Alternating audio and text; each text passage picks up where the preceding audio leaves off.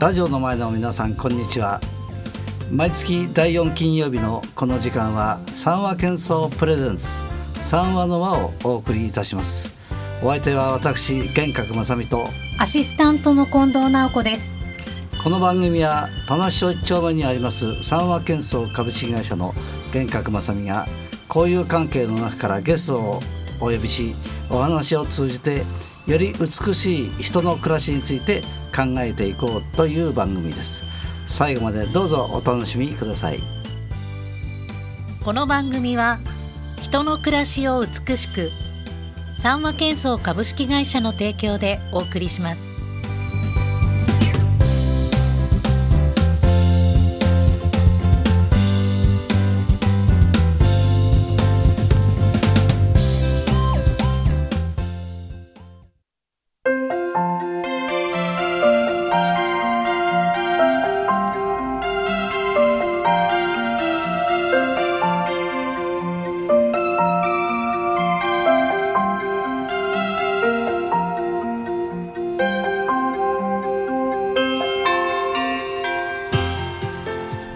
6月28日の金曜日。三和建装プレゼンツ三和のは今回もお客様がこのスタジオにお越しいただいています。本日のお客様玄格さんよりご紹介いただきましょう。はい、えー、本日はですね、えー、三和建装当社の執行役員で営業部長をやってます木野村明さんでございます。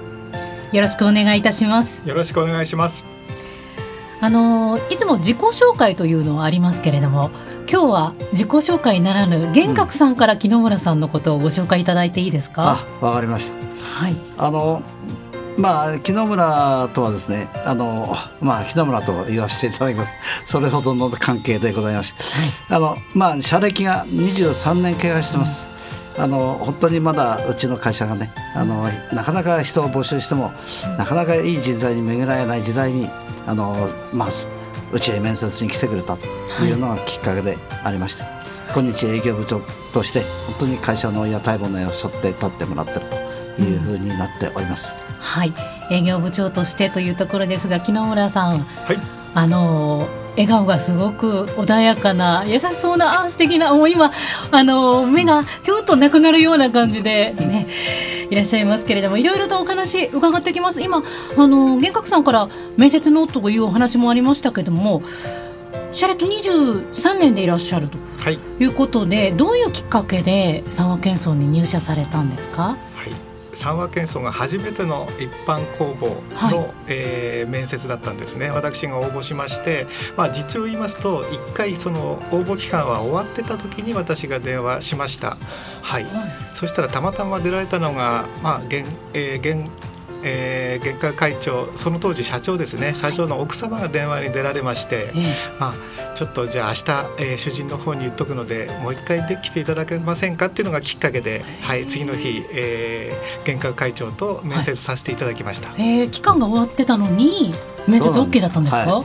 もう家内がね、えー、とにかく、まあとにかく感じがいいから会うだけ会ってみてとそれで決めればいいじゃん、えー、もう本当にやる気が伝わってくるのよ電話の向こうからからねそういう感じが伺えるんで、えー、会ってくれと、い。うことで会いました。はい、えー、どうどうでしたまああの、えー、本当に潰しが効きそうというね第一印象、はい、う。ん、えー、何でもまあしますということだし何でもできそうだというふうなことで、まあもう採用は終わってましたけどね、まあ、彼は絶対にまあ将来うちの会社を背負って立ってくれるんだという確信を持ちましたね。うん、すごいですね、はい、あのまず初めの印象でもそこまで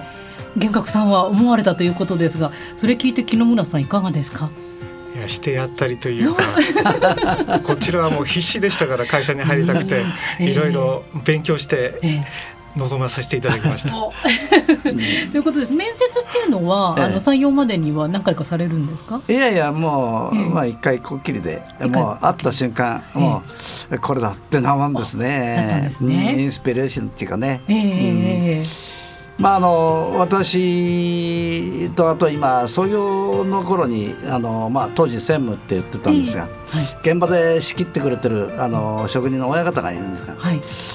でまあなんかそういう話があったみたいです。あの本人から聞いてみてください。どどどういう話があったんですか？実を言いますと、えー、幻覚社長から、えー、次の日に、はい、えー、まあ現場の仕切ってるですね、えー、えー、あの専務がいるから、はい、その人ともちょっと会ってくれとい。うことで、次の日私また会社に行かせていただきました。えー、そしたらその専務が最初の一言が、あなたお酒が好きですか？と。私も決して嫌いな方じゃないんで、えー、決して嫌いじゃありませんって言ったらあのいきなり冷蔵庫からですね日本酒を持ってきまして私の目の前の茶碗にドボドボとついたわけです。それを飲みなさいということで私も好きなものでちょっと飲ませていただきました。そしたらもう合格と。明日から現場に一緒に行くぞということで私の採用が決めていただいたと。い。うそういう、えー、今でなればこう楽しい思い出というかそういうのを思い出されます。まあそれとですね、はい、えー会長の奥様にはいまだに私がキューピッドなのよと言われる そんな、えー、形ですので私はもう絶対、えー、幻覚さん、えー、奥様を裏切られないなということでいまだに心に 止めているところでございます。もう仕事面ももちろんですけどいろいろなところでこうつながりが深いっていうのはね、えー、まあ本当に父ちゃん母ちゃんみたいなねあの頃の時代はね、うん、そういう会社の規模でしたしね、うん、うちの家内はこの間あの2年前ですか、ドイツ行こうっていうことで一緒に、まあ、私あんまりあの、家内は外で出歩くの好きじゃないんですが、はい、あの木野村さんが一緒に行くなら私も行くっていうことでね。すごい信頼されてますね、まあ、そうなんですよ。ちょうど20年、えー、木野村も経ってたんで、えー、じゃあもう20年のね永年金属のご褒美というそんなことで。まあ、それほどうちの家内もね木野村のことを気に入ったっていうのはね、今でも言ってますけどね、えー、その入社のこういろんな経緯いろんな思い出がありつつもその後入社されてからはどういったことをされてたんですか？はい、私はその専務と一緒に、はい、えー、現場の方で、えー、塗装工として現場に入ってました。はい、えーあの大手ゼネコンさんの新築ですね、はい、マンションですとかとの建築物、うん、それの塗装工事ということで、はい、はい、やられてて、ハケを持ったり。ああ、そうだったんです、はい、現場では何年ぐらいやられてたんですか？現場ではもう4年ほどはやりました。あ、はい。で、塗装4年ぐらいやられていて、はい、今は営業の部長でいらっしゃるわけじゃないですか。はい、その4年の後に営業だったんですか？それもドラマがありまして、えーある時突然営業部長がいらっしゃったんですね、その方から、えー、週末でした確か、はい、えー、この週末に、えー、背広を買ってこいと、はい、私は意味が分からなくて、えー、なぜ背広なんだろうなと。で背広着て本社に来なさいという形で、行った背広着て行った時に、えー、名刺渡して今日からお前営業なと、うん、もうそういう突然。突然でした。いろいろ突然こうドラマが動いてってますね。ドラマです本当に。ブルーからホワイトと、えー、えー、ブルーからホワイト、そこからではずっと営業職でい。らっしゃる、はい、ということですね、はい。えー。まあ、今社歴が23年ということなんですけれどもじゃあ営業もされるともう何年ぐらいで？20年ぐらいそうですね。はいまあ、もちろん営業だけじゃないんですけども、うん、まあ、現場を見たりですとか、はい。はい。えー、未だにこう自分がやっぱりそういう現場が好きなものですから、うん、こう現場ついつい行くと、うん、えー、会社から怒られます。でもあのすごく上に立たれる方が現場が好きっていうのは、はい、きっと現場で働く方も、そうそうそうそうです、ええ。心強いですよね、はい、その通りです、うん、でも全く違う畑へっていうところだったと思うんですが最初戸惑われたりとかはなかったんですか？いや戸惑いました、うん、えー、未だに戸惑います。今でも戸惑いがありつつっていうところですね。毎日がドラマみたいな。素晴らしいじゃないですか、はい、えー、いろいろと本当にドラマにあふれる木村さんのお話を伺ってきて前半伺ってきたんですけれどもここで一曲挟みたいと思います。どんな曲を今日は木村さんお持ちいただきましたか？はい今日はクイーンのボヘミアンラブソティをお願いしたいなと思います。はいこの曲はなぜ選ばれたんでしょう？はい私もあの子供がもう二人とも独立しまして、うんはい、今かみさんと2人暮らしなんですけどもね、あのまあ、月1回は映画を見に行こうと、ささやかながらでそんな夢を。それで今年いろいろ見たんですけども、まあ、2人で一番感動した映画ということでこの曲を選ばさせていただきました。はい。この映画もドラマがありましたもんね、はい、では木野村さんのリクエストをお届けしましょう。クイーンボヘミアン・ラプソディ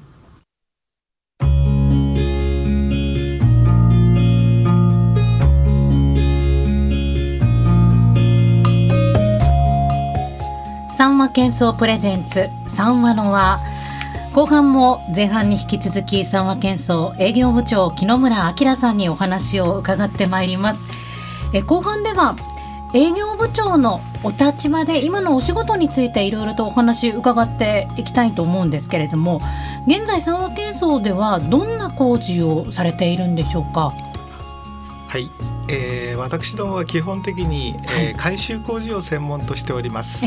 えー、建物をですね直すお化粧直し、えー、そういった、えー、工事でしょうか、はい、まあ、えー、お客さんは公共工事であったり、うん、民間工事、うん、えー、それとゼネコン様えー、民間企業そういったところからの工事をいただいております。はい、えー、それぞれ比率っていうのはどのぐらいなんですか？はい、もともとはあの民間ですとか、はい、えー、ゼネコンさんからの仕事が多かったんですけども、今は、えー、公共工事が約半は半数ですか。はい。はい。えー、それと民間工事、えー、ゼネコンさんということになってるんですけども、うん、まあできればですね、はい、公共工事を40%ほど、うんえー、民間工事を30%、うん、えー、その他、えー、30%そういった、えー、バランスになればいいかなというふうに今考えております。はい公共工事民間工事そしてゼネコンなどのというところなんですがあの直近で予定されている工事とか教えていただける範囲でいかがでしょうか？はいえー、このえー、地元西東京市ですね、はい、このあの夏休み工事ということで、はい、えー、田無小学校の、はい、えー、内装の工事と外装の工事これをやらせていただくことになりました、まあ、あの夏休み、えー、子どもさんたちがですね、えー、休みの間に完成させなくちゃいけないという本当にタイトで厳しい工事ですが、まあ、社員一丸となってこれを収めていこうというふうに考えてます。そうですよね、確かに、えーと、夏休みっていうとどのぐらい？1か月？そうですね。7月の20日ぐらいから、えー、8月の末ぐらいまでですからね。なるほど現場の方は休みなしです。そうですよね。はい、そうですよね。えー、田無小学校の夏休みの間のであの外装も内装もということはだいぶ大きな大規模な工事になっていきそうですね。はい。えー、だいぶ、えー、億を超えるような工事となります。そうなんですね。はい、でもやっぱり生徒子どもたちも新しい楽器に学校に行ったら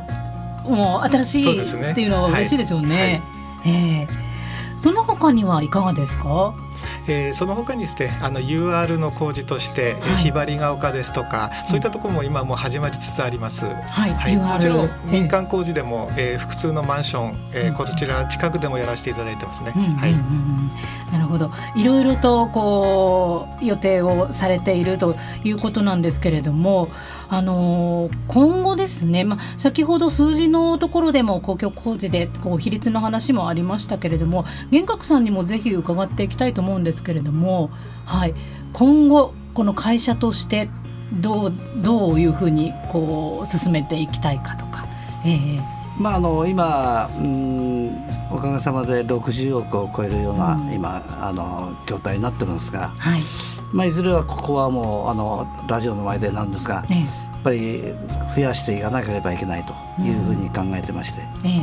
あのですから今に上積みすることのそして上積みした段階でねあの、まあ、公共系の仕事が40%くらい、うんうん、民間の分譲マンション系の大規模修繕が30%くらい、うんうん、からあの企業関係でも結構お声をかけていただけるようになりました。はい。倉庫ですとかね本社ビルだとか、はい、まあ、それらのものとかそれから従来、まあゼネコンさんの下請けもやってましたから、その辺が大体30%ぐらいというふうなバランスになっていければ、うん、そして全体的に底上げされていければ、それでいいのかなというふうに考えています。はい。あのちょっとこう疑問疑問というか単純な質問として1年間を通して大体現場の数っていうのはそれぞれ公共民間いろいろと合わせてどのぐらいの数があるものなんですか？そうですね。大なり小なりもうほとんど、えー、100を超えるような現場はやります、はい、もちろん何億円の工事から、えー、えー、1万円ですとかそういった工事まで本当に幅が広いんですね、はい、そういったことをもうなるだけお断りせず、うん、えー、何でもこうやらせていただこうかなという姿勢で取り組まさせていただいてます、はいうん、で特に地域もいろいろと現場があるわけですけども、はい、工事が終わったらそれで終わりじゃないですもんね。そうですね、えー、それからがまたあのアフターメンテナンスといって、まあ、10年ぐらいは、えー、最長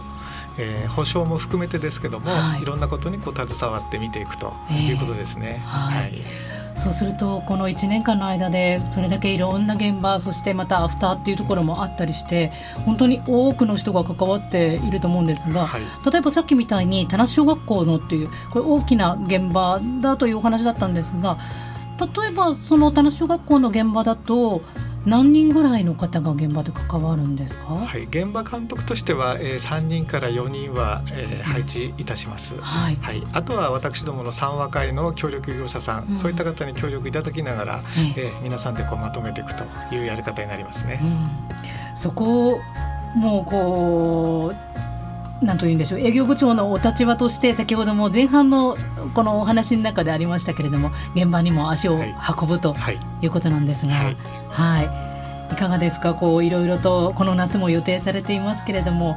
この木村さんご自身としてこういうふうにしていきたい。はい。ね、まあ私どものあのプレゼン資料にいつも書かせていただくんですけども、はい、まあ中社長が掲げている日本で一番必要とされる回収専門会社へとこれを一番のテーマにしています。はい、まあ私どもの同業者もう20社50社とやっぱり東京都にもいらっしゃいます。まあ私どもはですねできればこの地元西東京からの発信力ということで、まあ知名度だったり、えー、そういったものを高めていけるような、はい、えー、そんな、えー、セールスにつながればいいかなというふうに考えてます。はい、はい、地元西東京というワードもね、ねはい、出てまいりましたが。えーうん、あの今西東京はあの田無の駅とひばりの駅と、はい、それからまあ発信地である、えー、高田馬場と、はい、西武新宿と。あそこに4か所に今大きな看板、はい、PR 看板、はい。うんえー、設置させていただいてます、えー、見たことあるって方もリスナーさんの中にもいらっしゃるかもしれませんね。そうですね。ぜひ、うん、あのまあ、西東京この沿線にね、えー、まあ、こういう会社があるんだと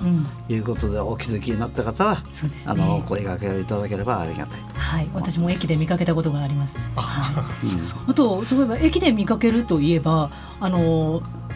佐賀県そ会社自体も電車から乗ってると見えますよね。そうなんですよ。そこをちょっと、最近ちょっと違う風景が見えるなんていうふうなことをちらっと聞いたんですが、木、野、村さん伺っていいですか？はい、私どもの会社はどこにあるのとよく言われるんですけども、えまああの田無から、えー、西武八木沢に電車で行った時に左側にですね、はい、ちょうど私どもの会社ありますが、えまあ夏になると、えー、朝顔一面朝顔の建物があります。はい、えー、エコグリーンですね。えー、その活動にも積極的に取り組んでますので、ぜひ捉えた時には左側、はい、注意して見ていただければ、はい、本当にこう森のようなビルがありますので、えー、ぜひご覧になっていただければなとい。うふうに思います。実は今お手元に、はい、あのその写真を持ってきていただいてるんですけど、ちょっと見せていただいて、どうぞ。これあの朝顔のっていうふうに聞いたんで。確かに朝顔の花も見えるんですけれども、もう全体建物をすごくこう緑眩しいグリーンカーテンですか覆われてますけど、はい、これどうた種から出てくるんですか？などうやってこう一番最初は、ええ。ー、苗木から始まったんですけどもはい、もうそれ以降はもう越年越年でもう4年目になります。そうなんですね。はい、ええ。えー、秋になるともう枯れるんですね。はい、そうすると根元でみんなあの伐採しまして、はい、また次の春に少しずつ出てくるということを繰り返してます。ね、はい、そうあの私が前回会社に伺ったのはそのちょうどえーと、伐採した後の時期だったので、えー、あの社屋建物見えてたんですけど今すごく雰囲気ありますね。緑で覆われてて実際中でお仕事されてて涼しいなって感じたりとか。実際涼しいであった。あとはですね目にこう入ってくるこのグリーンが相当体にいいということで雰囲気だけでもこう涼しくさせるという効果があるみたいです。確かにそうですね。あのよく皆さんこう疲れたら週末は森林浴とかって言いますけど、はい、会社がもう全体社屋森林浴みたいな形になってますけど、ねはい、これもあのプロジェクトの一環で表彰をされた表彰ですか？表彰じゃなくてこれはあの資格なんですね、えー、エコアクション21ということで認定をされるようなそういう会社の活動ですね、はい、そういったものを取り組む会社にはこういったあの認定書をあげますよ的なそういったのに積極的に参加しています、えー、もちろんエコキャップですとか、はい、はい、えー、エアコン、えー、そういったものを電気水道すべて、そういったものに会社全体で取り組んでいるということですね。そうですね、はい、あの環境活動にも力を入れているというところで、これはどこから登録が認証されるものこれ一般財団法人で、えー、あのまあ、建設会社さんでも結構取られているところがあります、はい、まあ、私どものテーマでもあります。あの人の暮らしを美しくもちろんやっぱり環境にも美しくということで、はい、まあ、これ中社長の、えー、考え方っていうんですかね、全社で取り組もうと、えー、はい、そういったのに一生懸命取り組んでいるところです。はいこういろいろと地域に根付いてというところもそうですしそしてこうやって環境問題についてもいろいろと三和健壮さんでは取り組まれていらっしゃるということであのリスナーの方で電車に乗る時は、えー、田無から西武八木さんに向かう途中の左側ですね。はい、あとはお近くにお住まいの方は、はい、こうちょっとお散歩がてらに、はい、えー、見に来ていただきたいと思います。さあ時間も迫ってまいりましたので、えー、最後に木野村さんより、まあ、今後のお話も含めて一言いただいてもよろしいでしょうか？はい、はい、えー、私ども西東京シティ、えー、本本拠地を構える改修工事の業者でございます。まあ、えー、人の人に寄り添ったそんな、ね、優しさが分かるような会社でいたいと思っております。まあ、お客様の要望には、えー、何でもご課題できるような、えー、誠心誠意ですね工事をさせていただけるようなそんな会社になっていきたいと思います。本日ありがとうございました。はいありがとうございます。本日は三和建装株式会社執行役員であり営業部長の木野村明さんにお話を伺いました。ありがとうございました。ありがとうございました。さて三和建装プレゼンツ三和の輪。この番組は今日夜7時からの再放送終了後 FM 西東京のホームページからポッドキャストで音源の配信が行います。インターネットで FM 西東京と検索すればパソコンはもちろんスマートフォンやタブレットからいつでもどこでも聞くことができます。離れて暮らしていらっしゃる木野村さんのお子さんにも聞いていただきたいですね。そうですね。ラジオに出るって、はい。お話しました？はまだ言ってません。あじゃあぜひね、はい、ぜひ言っていただきましょう、ね、はい、うんさて三話のは次回の放送は7月26日金曜日です。玄格さん次回どんな方が来てくださいますか、はい、あの次回もですね当社のあの今度は工事の方です、はい。統括工事部長の瀬野博文とそれから長谷部幸太郎、はい。まあ、長谷部君は課長でありますが、はい、を予定しています。はい。皆さん楽しみにしていてください。さて、うん、失礼しました。はい、はい、えー最後に玄格さんのリクエスト曲も、はい、伺っていきたいと思いますけれども今日はどんな曲を用意していただきましたか？あの本当にねあの、まあ、演歌になっちゃうんです私の場合は。えええ、はい、でこれ昭和52年に確かレコード大賞ですかね、はい、石川さゆりさんのね代表作「津軽海峡冬景色」です。はい、まあ、あのちょうど昭和52年下の子が生まれるために、家内があのしばらく実家へ帰ってまして、はい、でまあ一方昭和53年4月に会社を起こそうということで準備にかかっていたんですがまあとにかく、まあ、心境としては、はい、この会社を30歳で独立させるにあたって、非常にこう心中穏やかではないようなそういうこう不安と希望と、あの期待にこう胸膨らませながらもまあ、どことなく寂しさを感じながら、はい、そんな時に毎日こう食事に寄った食堂でこの曲が流れていたというふうなことでしてまああの、うん、思い出の曲ですね。の曲でございます、はい、今聞くとまた染みますね。そうですね。はい、はい、ではかけていきましょう。はい、はい、えここまでお送りしましたのは三和建装の会長私玄格正美とアシスタントの近藤直子でしたそれでは玄格さんからのリクエスト曲お届けしながらお別れです。石川さゆり津軽海峡冬景色。